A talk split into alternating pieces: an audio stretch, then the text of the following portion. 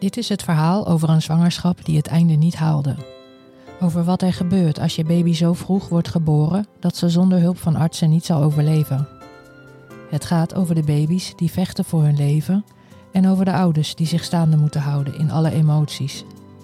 Over verwachtingen die niet uitkomen en over de periode erna. Podcast Prematuur gaat over de helden van het eerste uur. Ik ben Vanessa. Welkom bij Podcast Prematuur.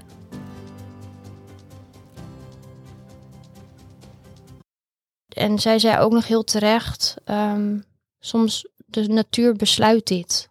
Kijk, we kunnen het gaan remmen, maar misschien moet ze er gewoon nu uit. Misschien is er wel een reden waarom ze er nu uit moet. Ik heb zelfs van een aantal mensen een felicitatie gehad met hopelijk kun je lekker snel naar huis. Dat ik dacht, maar mijn kind is met 29 weken geboren. Het wordt met 40 weken geboren te worden. Wat, wat bezielt, ja, wat denk je aan? Kan je vertellen over de eerste 24 uur rond de bevalling van Romee? Uh, ja. Uh, ik weet nog dat het vrijdag 12 juli was, 2019. En ik had nog gewerkt. Ik sta voor de klas en het was de laatste dag voor de zomervakantie. Ik voelde me goed. Ik had wel al vanaf week 20 last van mijn rug, dus het werken werd wel wat zwaarder, maar hmm. ik kon de momenten rust nemen, dus dat ging goed op werk. Uh, toen ben ik smiddags gaan lunchen met collega's, want dat doen we eigenlijk altijd voor de zomervakantie om het jaar af te sluiten. Hmm. En dat, toen kreeg ik van mijn collega's nog een, uh, een babynestje, want dat wilde ik heel graag. Ja. En ik voelde toen al wel uh, ik had een beetje last van mijn buik. Uh, Ik wist dan niet of het nou, ja, ik twijfelde een beetje of het nou harde buiken waren of, of dat het gewoon, ja, mijn darmen, weet je, het is heel lastig te peilen, want ik had ook wel eens last van mijn darmen. Ik dacht, ja, misschien is dat het wel gewoon. En hmm. meestal als leerkracht ben je aan het eind van het jaar toch ook wel moe. Je bent toe aan vakantie. En, hmm. en uh, ik weet ook nog dat ik het heel warm had. En ik vroeg nog aan mijn collega en slash vriendin, heb jij het ook zo warm? En zij zegt, nee, gewoon het is hier prima binnen. En ik weet ook nog dat ik tegen een collega zei dat ik zo last van mijn buik had. En die zei nog van nou, het zijn vast harde buiken. Dat hoort erbij, weet je, met 29 weken. Dus mhm. ja, dus ik heb me eigenlijk verder, ja, ben gewoon gaan lunchen, voelde me verder prima. Ben uh, uh, daarna terug naar school gegaan, daar de auto gepakt en naar huis gereden met alle cadeautjes. Mhm.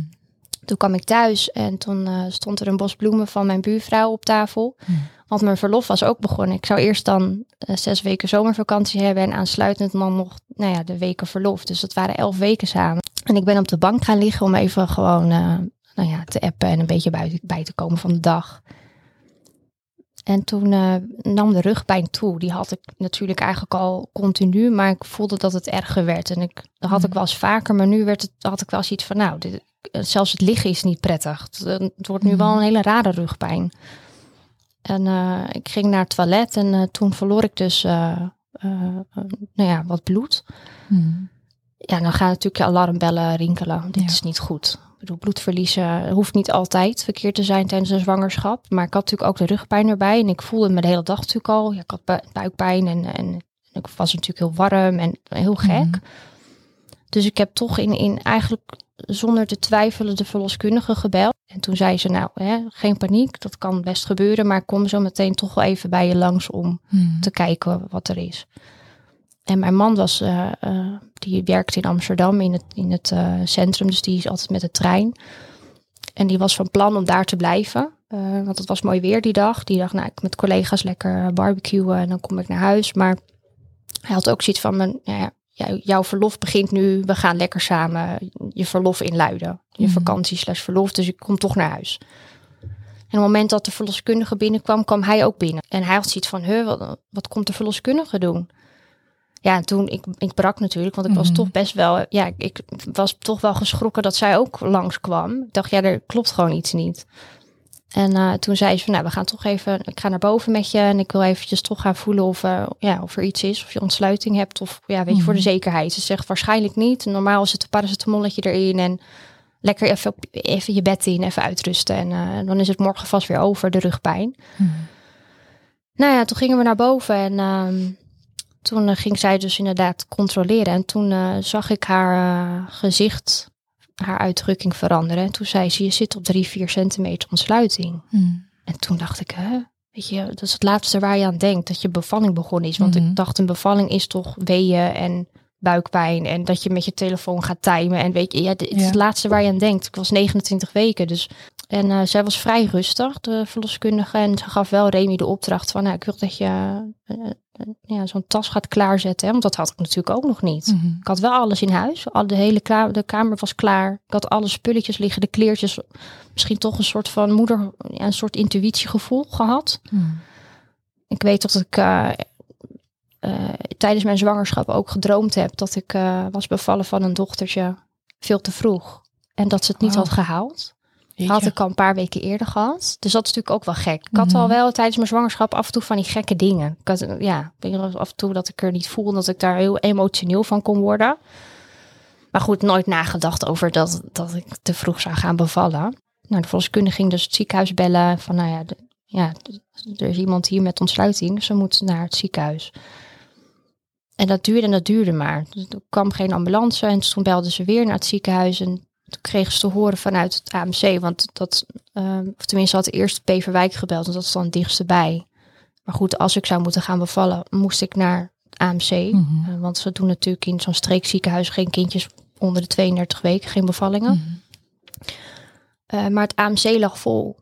Ja, toen ging ze weer voelen, hè, want ja, de tijd verstreek en eh, ik lag nog steeds in bed. En toen merkte ze dat de ontsluiting al doorging. Ik zat toen op 5 centimeter, dus Mhm. dat ging heel rap. En het was Mhm. denk ik in een tijdsbestek van 10 minuten. Dus ja, Ja. Dat, dat is natuurlijk heel snel, van 3, 4 naar 5 centimeter. Mhm. En toen raakte zij in de stress. Dat merkte ik. Ehm, ze was ook nog heel jong. Verder, ze heeft het echt fantastisch gedaan. Maar je merkt toch, ja, weet je, op zo'n moment, ja, dat maakt ze waarschijnlijk ook nooit mee. Mhm. En ze is weggelopen uit de kamer en ze is in de andere, in, in het Romeder-kamertje eh, eh, nog een keer gaan bellen. Van er moet nu een zieke, nu een ambulance komen. Want het, als ze, anders moet ze hier bevallen en dat kan ik niet alleen. Mhm. Ehm, en dat heeft Remy gehoord en ik gelukkig niet. En eh, ik denk dat er toen binnen vijf minuten een ambulance voor de deur stond. Mhm. Toen zijn we naar Beverwijk toe gereden, omdat het zo rap ging. Ehm, en ze waren bang dat ik het AMC niet ging redden, ondanks dat het AMC vol lag. Ja, ik moet toch ergens heen. Maar zijn we eerst naar Beverwijk gegaan. Eh, daar hebben ze ehm, alles toegediend wat je toegediend kan krijgen. Ik weet niet meer wat het allemaal is geweest, maar sowieso longrijpers voor een mee in mijn Mhm. been, een spuit. Eh, ik heb weeënremmers gekregen middels een pilletje. Eh, en ik kreeg geloof ik magnesium toegediend. Mhm. En ik kreeg zoveel tegelijk eh, toegediend dat ik daar helemaal niet lekker van werd. Eh, dus ik eh, moest daarna eigenlijk ook overgeven. En achteraf gezien, daar heb ik toen niet over nagedacht. En ik denk de mensen die daar aan het werk waren ook niet. Maar die weeënremmer heb ik dus ook uitgespuugd, Mhm. want dat, dat is een pilletje. Ja. Maar ja, ze konden me daar niet helpen. Want ze hebben daar niet de middelen om een kindje op te vangen van 29 weken. Dus zij weer naar het AMC bellen. Nou, ja, we liggen vol. Kan ze niet naar Leiden? Kan ze niet naar het LUMC? Ehm, contact geweest met het LUMC. Nou, daar was plek. Daar kon ik komen. Eh, maar ja, ik, het ging veel te snel. Ze durfden het niet aan. Dus eh, ambulance weer in. En toen kwamen we het AMC binnenrijden. En toen werden de rugweeën echt wel... Toen dacht ik wel, oké, dit is wel... Ja, dit is wat je altijd leest. Die Mhm. pijn. En toen zijn we naar de bevallingsruimte. Ja, wat is het? Ja, Verloskamer, denk ik. verloskamer, ja, gebracht. En eh, er stond binnen no time een heel team binnen. Mhm. Eh, maar ik zat best wel in mijn eigen bubbel. Ik was heel rustig, gelukkig. Ehm, dus ik heb ook heel veel dingen niet bewust meegekregen. Omdat ik gewoon heel erg op mezelf gefocust was. En ik weet nog dat er een, eh, verpleegkundige, een jong meisje was. Eh, die stond naast me. Die heeft eigenlijk continu met me gepuft. Van, nou ja, weet je, die pijn wegzuchten. Mijn moeder was dus nog in de kamer, mijn man.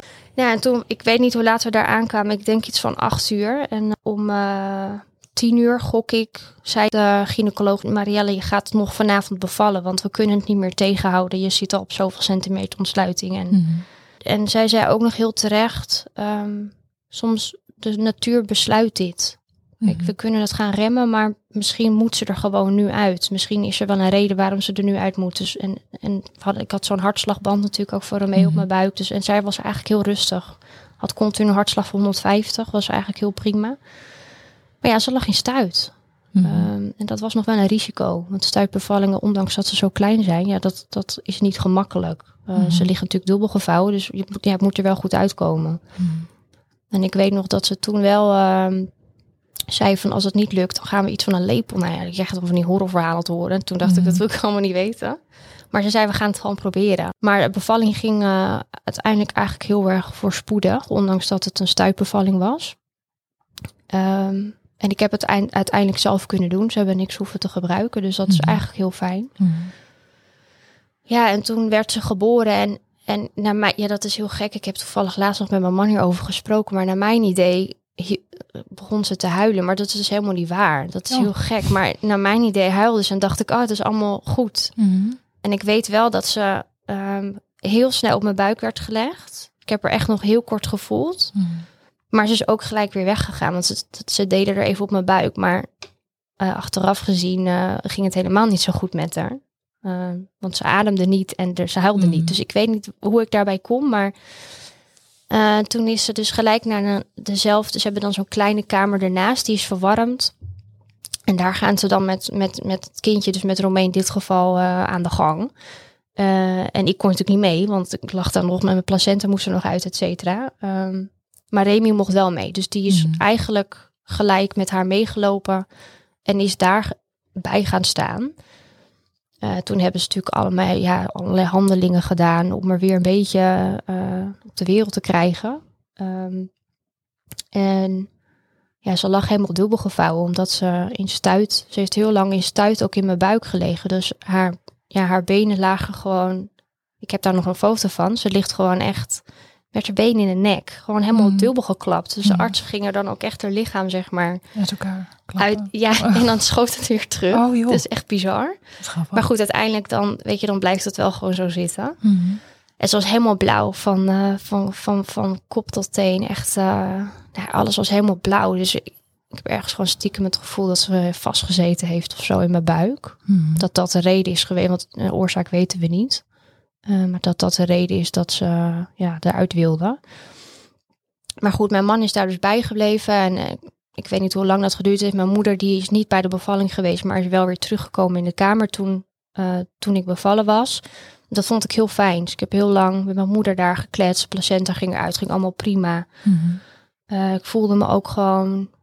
Ik voelde me eigenlijk heel goed. Ik was ook niet emotioneel of zo. Dat is heel gek. Maar ik denk ook dat het komt omdat je adrenaline in je lichaam hebt. Mhm. Eh, dus ik was eigenlijk gewoon heel. Ja, het, het gaat allemaal zo rap dat je niet eens de tijd hebt om, er, om na te denken over wat er nou eigenlijk gebeurd is.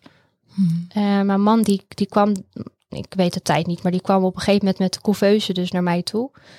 Toen heb ik haar heel even gezien, heb ik heel even mijn hand eh, nou ja, door zo'n gat mogen steken om me heel even aan te raken. Mhm. Toen is zij naar de NICU-afdeling gegaan. Ehm, ik ben daar gebleven. Ik moest eerst eten en douchen voordat ik überhaupt eh, naar de NICU-afdeling mocht. Mhm. Ehm, daar is zeker drie, vier eroverheen gegaan. Dus ik heb haar denk ik, nou, tien seconden gezien en toen was ze weg. Mhm. Mijn moeder is naar huis gegaan. Ik eh, ben gaan douchen. Ik heb een broodje gegeten. Mijn man heeft geholpen. Die is eerst nog een hele tijd bij haar geweest op de Nieke afdeling, maar kwam toen terug. Toen heeft hij mij geholpen en toen zijn we s'nachts om. Ik ben om half één bevallen en ik denk dat ik om drie uur s'nachts, eh half vier s'nachts even bij haar ben wezen kijken. Mhm. Ja, ik heb heel eerlijk gezegd tegen mijn man, ja weet je, eh, eh, als je zegt dat dit kind van een ander is, geloof ik je ook. Dat is Mhm. heel raar, maar ja, Mhm. ze is weggetrokken. Dus het, voelt niet, het voelt niet alsof het mijn kind is. Alle slangetjes, er zat een kapje over de, over de mond, dus je ziet eigenlijk ook niks. Alles is nog opgezwollen, de huidje is rood Mhm. en blauw ook nog. Slangetjes, infuusjes, je ziet amper wat. Dus eh, ja, het voelt, het voelt heel, heel raar. En we werden ook weggestuurd, want ze, er was met een ander kindje wat aan de hand. Dus ze zeiden ook van nou, willen ze liever dat de kamer weer rustig is of ze gaan het dan desinfecteren of zo. Weet, ik weet helemaal niet wat er aan de hand was. Een steriele procedure. Ja, nou, precies. Ja, dus we Mhm. moesten weer weg. Dus toen, en ik was ook wel, ik was ook moe en, en, en Remy ook. Dus zijn teruggegaan en hij mocht dan gelukkig bij mij op de kamer blijven. Mhm. Op zo'n ba- uitklapbank. En toen eh, zijn we proberen te wat gaan slapen. Ja, ik, ik heb geen oog dicht gedaan, want ik dacht echt, wat is er gebeurd? Nou ja, en de volgende ochtend kwam de kinderarts om te vertellen dat Romee redelijk stabiel was. En dat ze het sterkste kindje was van alle andere kinderen die er lagen. En Mhm. dat zij dus weg moest. De volgende ochtend moesten jullie naar Leiden. Ja, en ik, eh, het was niet, we hadden niet eens meer tijd om naar naartoe te gaan. Mhm. Want ik vroeg elke keer, mag ik met haar buidelen? Want ik had natuurlijk eh, ja, telefoons tegenwoordig, je kan alle informatie vinden die je wil. Dus ik had natuurlijk ja, s'nachts ja. al zitten googelen. Moet je nooit doen, maar ik had het wel gedaan. Mhm. En ik had, wist al het begrip buidelen. En, en- dus ik had gezegd, mag ik er vasthouden? Ja, het is mijn dochter. Ik, Mhm. maar het werd elke keer maar uitgesteld. En de vol, nou, ja, die ochtend dus, eh, ehm, de kinderarts zei, nou, ze gaat zo meteen al weg. Toen had ik iets van, huh, maar en, en ik dan? Eh, ja, jij Mhm. kan niet mee in de ambulance. Zij gaat met een kinder, of met, ik denk dat er een kinderarts dan meegaat in de ambulance. Ehm, en ik moest starten met kolven. Want ja, eh, ze willen heel graag moedermelk. Dat is Mhm. natuurlijk het allerbeste wat je voor zo'n kleintje kan doen. Mhm. Dus ik ben in het AMC gaan starten met kolven. eh, in de kamer waar ik ook bevallen ben. En ehm Romee was ondertussen al weg. Het was gewoon heel gek, want ik was... Het, ik had, had het ook, het was niet te bevatten dat ik al bevallen was. En, en dan is je kind ook al weg. En toen kwamen we daar aan en toen lag, eh lag Romee al helemaal geïnstalleerd eh, op een eh, privékamer Mhm. in het LUMC, op de NICU-afdeling. Mhm. Ja, prachtig ziekenhuis. En ik had natuurlijk de NICU-afdeling in het AMC gezien en ik kwam nu in Leiden. En daar hadden we een privékamer. Dus het, ik had wel zoiets van, nou, ik ben blij dat we hier nu zijn. Dat, dat zij in een eigen kamertje ligt. En, en Remy zei dat voornamelijk. En die had natuurlijk die nacht dat, al die heftige dingen gezien en al die toeters en bellen gehoord. Mhm. Dus die had ook zoiets van, jeetje, wat een vooruitgang. Kan je je voorstellen dat er dat van, van de tien ziekenhuizen met een NICU er maar twee zijn op dit moment met zo'n indeling? Ja, dat vind ik bizar. Mhm. als je dan. Kijk, wij hebben die luxe gehad dat we twee weken lang. Hoe zeg je dat? Je had je eigen kokonnetje. Je, Mhm. je ging naar je dochter toe en als er visite liep, dus als de artsen eh, s ochtends langskwamen, dan hoorden we alleen maar de heftige dingen van onze eigen dochter. Maar niet wat er met het jongetje naast ons in de kamer gebeurt. Of, of het Mhm. meisje wat tien kamers verderop ligt. Dat, weet je, dat blijft allemaal ver van je bedshow, omdat je alleen maar met je eigen kindje bezig bent. Mhm. Terwijl je weet dat er, dat er ook andere kindjes liggen die heel veel heftige dingen meemaken. En maar je kunt je veel beter focussen op je eigen dochter. Mhm. Ik vind het raar dat dat, weet je, want helemaal de cijfers die, Dus jou, die je dan vertelt, hè, net met, met de intro. Dat er- tien kinderen, hè? Ja, dat er zoveel vroeggeboren kindjes zijn Mhm. ehm, in Nederland al. En dat je dan op zo'n zaal komt te liggen. Ehm, dat moet voor een ouder volgens mij heel, ja, heel heftig zijn. Mhm. En ik heb het zelf natuurlijk dan eigenlijk niet meegemaakt, omdat het maar, een paar uurtjes in het AMC waren. Mhm.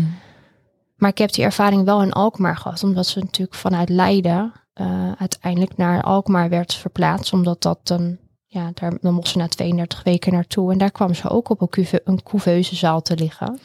Ja, want ze heeft dus twee weken in het LMC gelegen. Hè? Ja, ze heeft daar inderdaad twee, ja, ja, twee weken. En toen gingen jullie met, eh toen werd ze dus vervoerd naar Alkmaar. Dus toen heeft ze ja, twee weken in Leiden en vervolgens nog ruim zes weken in eh, Alkmaar gelegen. Maar ja, ze was, ze was nog geen 32 weken dat we naar Alkmaar gingen. Ja, ze heeft in Leiden echt wel eh, stappen gemaakt. In het begin wel moeilijk. Ze is de, de- vanuit het AMC naar Leiden heeft ze ehm, ook een kleine terugval gehad. Eh, Mhm. omdat zo'n rit, dat daar waarschuwen ze ook voor. Mhm, Ondanks dat ze in een couveuse ligt, ja, is het voor zo'n kleintje Mhm. vermoeiend. En in, in het AMC had ze alleen de CPAP. Ehm, en in Leiden kreeg ze eh, beademing. Mhm. Eh, daar waren we voor gewaarschuwd, want ze zagen al dat de saturatie af begon te nemen en dat ze vaak Mhm. diepjes had. Maar na één dag kon ze er alweer vanaf. Mhm. Gelukkig, want Ja. de arts zei ook, hoe sneller er ze vanaf is, hoe Ja. beter. Want je wil niet dat ze zo lang beademd worden. En toen is ze weer op de CPAP gegaan en ehm, ze heeft, nou ik durf niet te zeggen hoe lang, maar ze ging eigenlijk al heel snel over op zo'n eh, zo'n snorretje Ja, de voor de flow. En die heeft ze eigenlijk heel goed afgebouwd. En het enige wat moeizaam ging waren de, de ontlasting, de darmen. Dat, Ja. dat, dat kwam niet op gang. Nou, dat, dat wil je niet, want die darmen zijn natuurlijk heel belangrijk. Mhm. Dus ze hebben nog wel een klisma toegediend. Volgens mij die zondag half, die maandag. En toen dat eenmaal gedaan was, toen eh, ging het eigenlijk stukken makkelijker. Mhm. Het enige wat ze in Leiden heeft gehad, eh, is een hersenbloeding Mhm. in de rechterkant van de hersenen. Mhm. Eh, maar ze zagen ook dat er links wat ontstond. Mhm. Ehm, en dat hebben ze eigenlijk elke dag, mm, deden ze dan een echo.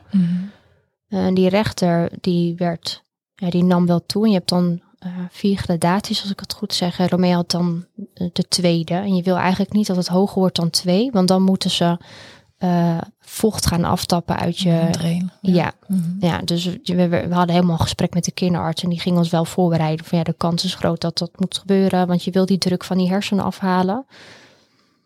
En er zit een bloeding, dus ja, de, de, de kans is groot dat daar wel schade van, eh, dat ze daar wat Mhm. schade van kan overhouden, maar we kunnen niet zeggen wat. Eh, dat kun je pas zien als een jaar of vier is, als ze naar school gaat. Of als ze motorisch gaat ontwikkelen, als een achterstand motorisch heeft. De ehm, linkerbloeding eh, was eigenlijk al heel gauw opgelost, weg. Dus ze twijfelde een beetje of dat wel een bloeding is geweest. De rechterkant bleef wel, maar het was wel, eh, na een paar dagen bleef het stabiel. En toen hebben ze gezegd, ehm, ehm, ze kan naar Alkmaar. Want verder was het, verder ging ze eigenlijk heel goed. De voedingen konden opgebouwd worden. Eh, ontlasting ging goed Mhm. eigenlijk, ja, de- ze deed het fantastisch. Eh, behalve die bloedingen. Dat was de enige reden waarom ze nog in Leiden werd gehouden. En toen dat stabiel was, hebben ze gezegd, we gaan haar toch naar Alkmaar toe brengen.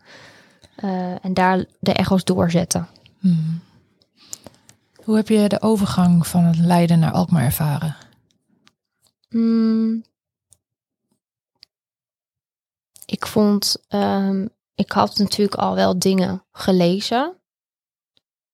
Dat dat heel heftig kan zijn, omdat de zorg in zo'n universitair ziekenhuis altijd heel goed is. En de NICU is natuurlijk ook, ja, het is gewoon een intensive care en dat merk je ook. Weet je, Mhm. ze zijn gewoon 24-7 met je kind bezig. Als er een pieper afgaat, dan staan ze binnen no time in de Mhm. kamer.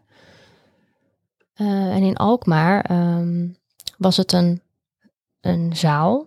Dus dat is al een stapje terug. Mhm. Want je hebt je veilige kokonnetje niet meer. Eh, en daar hadden ze één ehm, verpleger, soms twee, op de zaal. In plaats van, Mhm. Per, per kind. juist. Mhm. En ik weet nog dat ehm, wij achter de ambulance zijn gaan rijden en dat we in Alkmaar kwamen. En dat ik ook niet het gevoel had dat ik, ik hoe moet ik dat zeggen? Ik voelde me niet welkom. Ik Mhm. vond de verpleger die toen werkte ook niet zo aardig. Ik denk Mhm. dat ze ook, ik weet dat haar vakantie begon die week erop. Dus volgens mij was ze ook gewoon het eind van de Latijn. Ja, Mhm. ze was waarschijnlijk moe. Het was ook eind van de dag, want wij kwamen pas. De was ook, ik weet niet, daar zullen vast meerdere ouders last van hebben gehad. Maar je hoort 's ochtends dat je kind wordt verplaatst. En uiteindelijk hebben ze pas eind van de dag een ambulance, want dat kunnen ze niet plannen. We hebben de hele dag zitten wachten. Dus we zijn volgens mij pas om vier uur of zo richting Alkmaar gegaan. Dus ja, het einde van haar dienst, ze was moe, dat, ik weet niet. Ik voelde me niet, eh, voelde me niet welkom of zo. Mhm. En het was voor ons natuurlijk al een stap terug dat je die, die, die privékamer achterlaat en dan in zo'n zaal terechtkomt. En Alkmaar is best een oud ziekenhuis, weet je, het is er heel anders dan Leiden. En Romee had eigenlijk de rit best wel, die was stabiel, ze had het goed gedaan. Mhm. Dus ze werd daar geïnstalleerd. En eh, ja, wij konden daar niet meer blijven. Want buidelen mochten we niet, omdat ze die rit had gehad. Ze moet daarvan bijkomen, uitrusten. En we konden daar niet zitten. We hadden niet een bank. eh, je had verder niks. Je kon op een krukje bij haar Ja. couveuse gaan zitten. Maar ik denk, ja, dat meisje moet nu rusten. Mhm. Dus we zijn eigenlijk ook heel gauw de auto ingestapt en naar huis gereden. Eh, ik heb in de auto heel erg gehuild. Mhm. Echt, echt heel hard ook gewoon. Ik, had echt, ik heb, moet ook heel eerlijk toegeven dat ik niet heel veel gehuild heb. Ik heb echt maar, denk twee, drie momenten in Leiden gehad dat ik helemaal brak. Maar dan was ik ook wel, dan had ik, me, dan had ik het gehad. Dan kon ik er weer tegenaan. En in Alkmaar had ik, ik in de auto zat ik en ik brak gewoon echt. Ik, ik dacht, dit vind ik echt, eh, ik wil mijn kind hier niet achterlaten. Ik wil, niet- het voelde niet goed. Ik zou ook tegen Remy, ik wil gewoon terug naar Leiden. Weet je wel, dat slaat natuurlijk helemaal nergens op. Want je wil je kind helemaal niet meer op de NICU hebben. Maar Mhm. ik had wel zoiets van, ik mis, mis het, het warme gevoel uit Leiden, zeg maar. Dat voelde ik hier helemaal niet. En we hadden natuurlijk de, die twee weken in Leiden in het Ronald McDonald huis geslapen. Dus dat was dan, nou wat is het, 500 meter van het ziekenhuis af. Dus je had nog enigszins het idee dat je dicht bij je dochter was. Mhm. Nu moest ik van Alkmaar naar Uitgeest rijden. Dus je Mhm. bent toch een kwartier onderweg. Mhm. Je bent niet zomaar bij je dochter als wat aan de hand is. Dus dat vond ik ook nog heel moeilijk. Dat ik verder van haar verwijderd was. En dat ik niet Mhm. even snel dat loopje kon doen om naar toe te gaan. Dus dat vond ik ook echt wel een ding.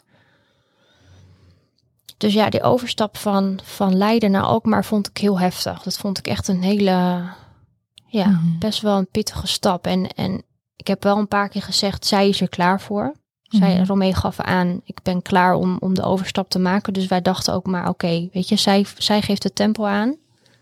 Maar ik vond dat wel echt eh, Mm. voor mezelf gewoon een, wel een ding.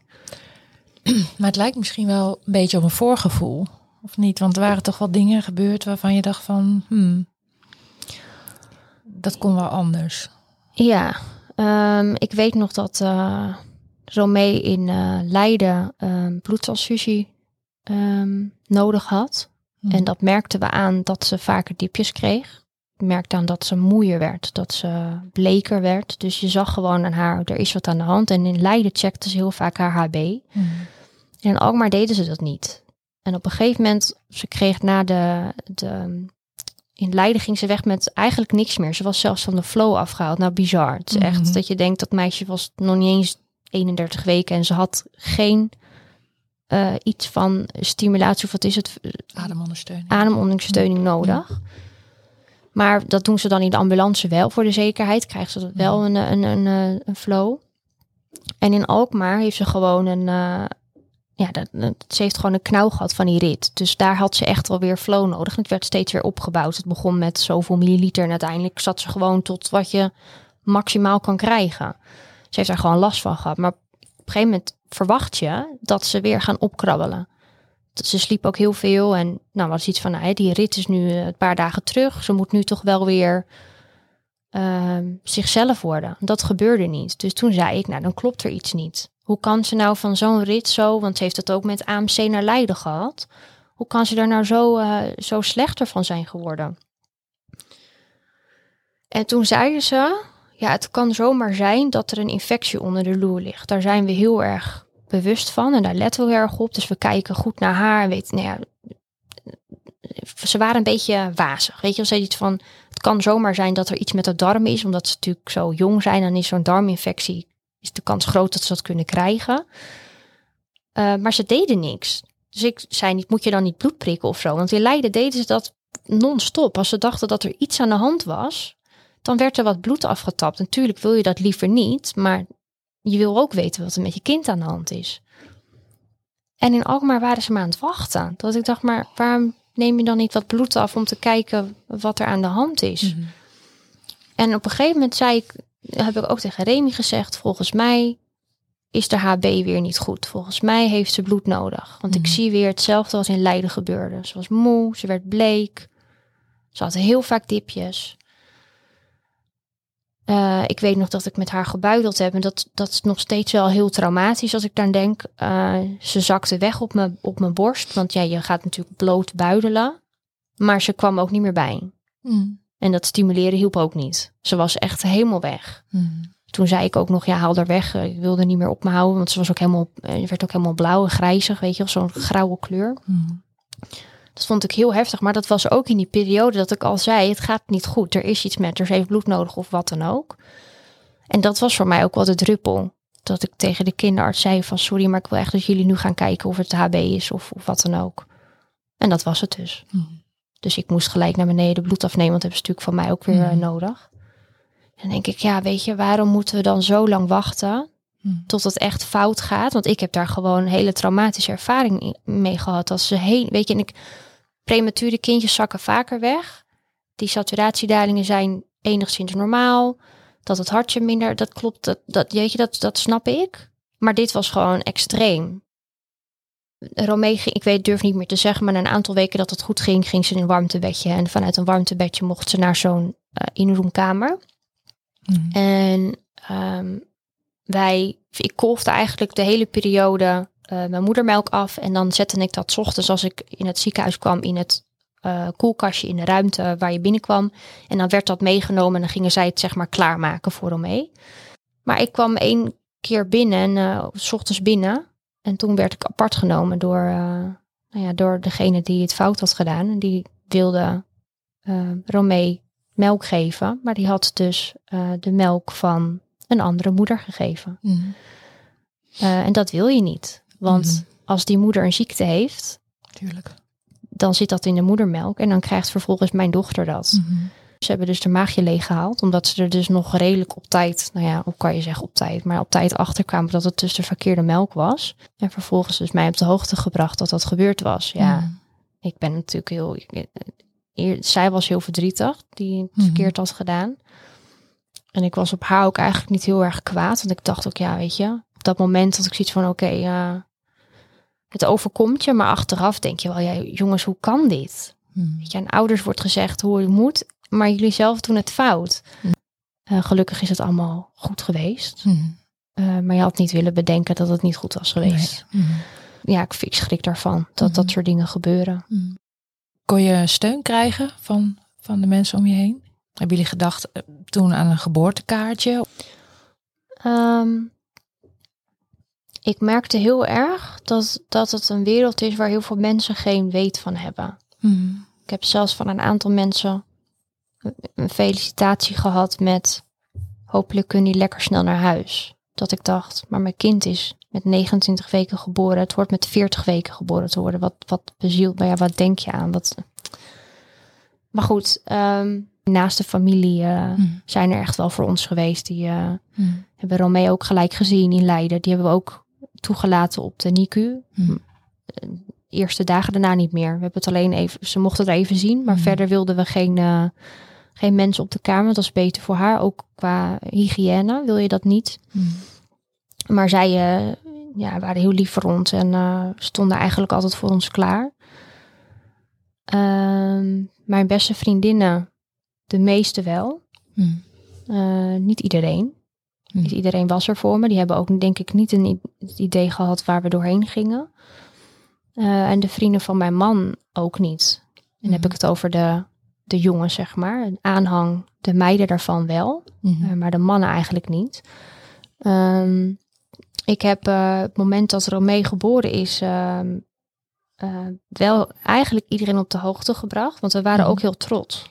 Ondanks dat het te vroeg is en je niet weet wat er gaat gebeuren, waren we wel ouders geworden. Mm. Geboortekaartje heb ik wel even mee gewacht. Ehm, omdat ik ook niet zo goed wist wanneer is nou het goede moment. En daar kon ik ook niks over vinden. Mhm. Wat is nou gebruikelijk? Wat, wanneer Dat kan je vinden in je hart. ja, jawel, maar het is, ik dacht wel, ja, wanneer ga je nou een kaartje sturen? Doe je, doe je dat dan als je thuis komt? Of Mhm. doe je dat al als een... Ja, ik vond dat heel lastig. En op een gegeven moment dacht ik, nou, ik vind wat ik al zei, ze heeft onze ouders gemaakt. En hoe we hier ook uitkomen, ze is wel onze dochter, dus Mhm. ze verdient, ze verdient een, een geboortekaart. Dus die heb ik in het ziekenhuis ontworpen en gemaakt en Mhm. verstuurd. En wel heel duidelijk op de kaart geschreven dat ze te vroeg geboren was en dat ze Ja. nog een behoorlijke tijd in het ziekenhuis te gaan had. En dat moment dat ze thuis zou komen, dat, nou ja, dat er dan wel mensen mochten komen, maar Mhm. wel ja, beperkt. Want Mhm. die wil gewoon niet te veel visite. Dus ja, we hebben wel uiteindelijk een geboortekaartje gedaan toen ze nog in het ziekenhuis lag. Mhm. Ik denk na twee, twee, drie weken hebben we dat gedaan. Best wel snel al. Mm. Maar niet gelijk. Niet, niet Mhm. gelijk naar de geboorte. Nee. Hoe gaat het nu met Romee? Eh, het gaat heel goed met Romee. Ja, ze is eh, eigenlijk al vanaf het moment dat we thuis zijn eh, een hele goede slaper. Vooral de nachten, overdag. Nou, ze, overdag wil ze niks missen. Dus overdag slaapt ze Mhm. eigenlijk niet heel goed. Maar de nachten perfect, al vanaf het begin. Ze is heel vrolijk. Ze Mhm. lacht eigenlijk alleen maar. Mm. Eh, ik hoorde ook heel vaak van andere mensen, jeetje, je, volgens mij lacht ze alleen maar. Ik zeg, ja, Mhm. dat, dat is ook zo. Ze is een heel vrolijk grietje. Ehm, qua ontwikkeling eh, eh, loopt ze motorisch achter. Ehm, ook gecorrigeerde leeftijd loopt Mhm. ze achter. Want gecorrigeerd is ze nu 16 maanden. Mm. Eh, maar zit ze gewoon echt onder die grens. Eh, maar ze vinden wel dat de motoriek kwalitatief goed is. Mm. Dat zien ze wel tien keer liever dan als ze bijvoorbeeld met acht maanden al was gaan lopen, maar ze valt elke drie minuten bij wijze van. Mm. Dus ja, tot nu toe maakt het ziekenhuis zich daar geen zorgen over. Ze houden wel heel scherp haar linkerkant van haar lichaam in de gaten, omdat ze Mhm. natuurlijk de rechter hersenhelft de bloeding heeft gehad. Eh, de bloeding heeft haar lichaam uiteindelijk zelf opgeruimd, maar het kan wel dus zijn dat daar nog schade aan over is gebleven. Maar ja, de tijd moet gaan uitwijzen eh, of dat bijvoorbeeld op cognitief gebied is of Mm. motorisch. Maar tot nu toe ja, doet ze het eigenlijk best wel heel erg goed. Mooi. En merk je eigenlijk niet meer Mhm. dat ze met 1250 gram de wereld is Mhm. opgekomen- binnengekomen is. Tja. Hoe denk je dat, dat, de, dat haar vroeggeboorte jullie relatie heeft beïnvloed tussen jou en je man? Ehm, ik denk dat het ons wel dichter bij elkaar heeft gebracht. En het Mhm. klinkt heel stom, maar de eerste twee weken in Leiden waren de twee heftigste weken van mijn leven, kan ik wel zeggen. Mhm. Überhaupt de hele vroeggeboorte is het meest heftige wat ik ooit heb meegemaakt. Maar ik had het met niemand anders willen doen dan met hem. Het klinkt heel raar Mhm. of zo, maar ehm, we hebben daar een hele fijne tijd gehad. Ehm, want het draait niet meer om, om belangrijke dingen. Niet meer om materialisme of Mhm. het belangrijkste is dan je gezin. We hebben zo intens fijne gesprekken gehad met elkaar. En hij is überhaupt een goede prater. eh, maar toen nog meer. Mhm. We hebben zoveel steun gehad aan elkaar. En nou, wat ik net al zei, ik heb niet eh, heel veel gehuild. Maar hij wel. Hij was echt wel iemand die zijn emoties volledig liet gaan. Mhm. Eh, dat vond ik ook heel fijn. Mhm.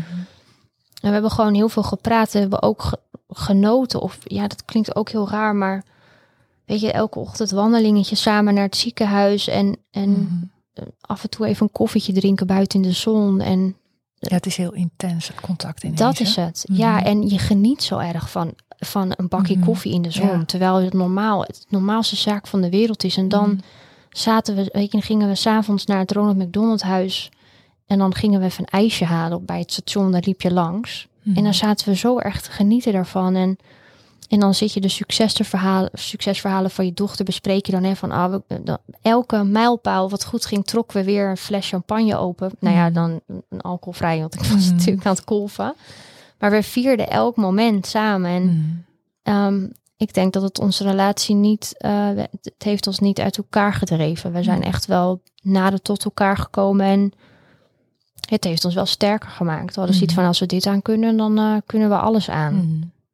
En ik weet wel dat hij heel veel, hij deelde heel erg met zijn werk. Hij, hij wilde heel graag voor ons zorgen, maar hij had ook zoiets van er moet ook geld in het laadje komen. Dus hij was heel erg, zat heel erg met, in de knoei met zichzelf ook. Die eerst, vooral die eerste twee weken. Mhm. Dus we hebben ook heel veel over gepraat. En hij heeft ook met een, met een maatschappelijk werkster daar gesproken. Dus ik denk dat het ook los van, van dat je zoiets heftigs met elkaar meemaakt, dat het ook een soort van leer. Het is ook een soort van leerschool, denk ik, voor jezelf als persoon. En ook misschien wel voor je relatie. Mhm. Dan leg de focus, weet je, dit is het belangrijkste, je gezin. En ja, ik heb wel het idee dat we, dat we, we zijn er goed uitgekomen samen. Hey, tot slot. Wat zou je ouders van prematuren willen meegeven? Nou, ik denk het allerbelangrijkste is dat je altijd je gevoel moet volgen. Want meestal, en vooral, en dan heb ik het eigenlijk tegen de moeders, je moedergevoel is meestal het juiste. Mhm. Dus dat is echt wel, en ook als je thuis komt, je hebt het idee dat er iets met je kindje is en het is niet goed, trek echt aan de bel.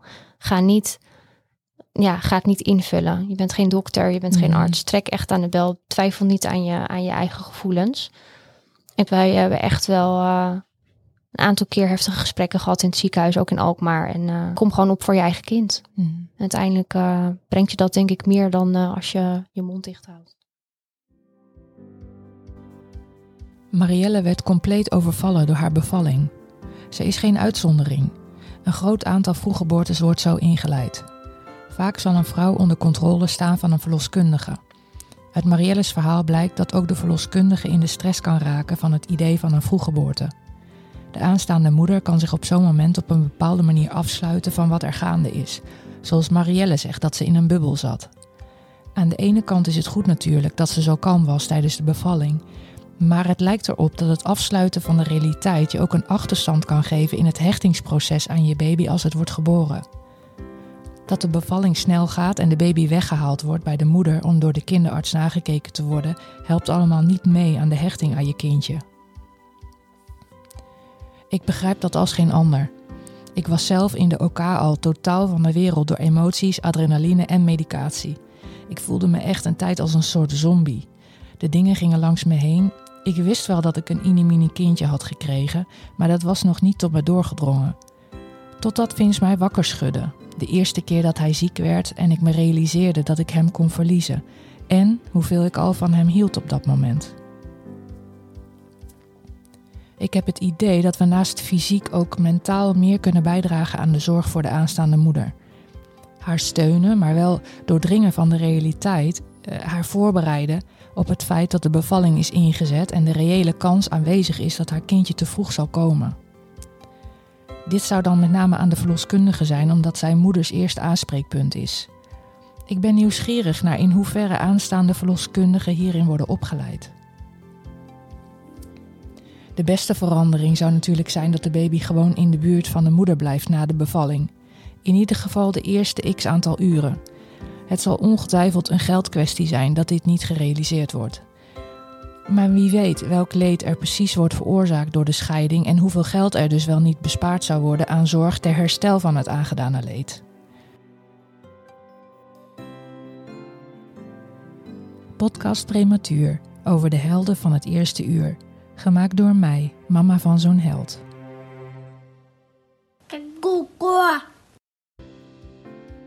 Podcast Prematuur is gemaakt in samenwerking met de Podcastcentrale in Alkmaar. Op de website podcastprematuur.nl zijn afleveringen te beluisteren, foto's te bekijken en is meer informatie te vinden. Volg ons ook op de socials via Podcast Prematuur. Ik zou heel graag van jullie horen.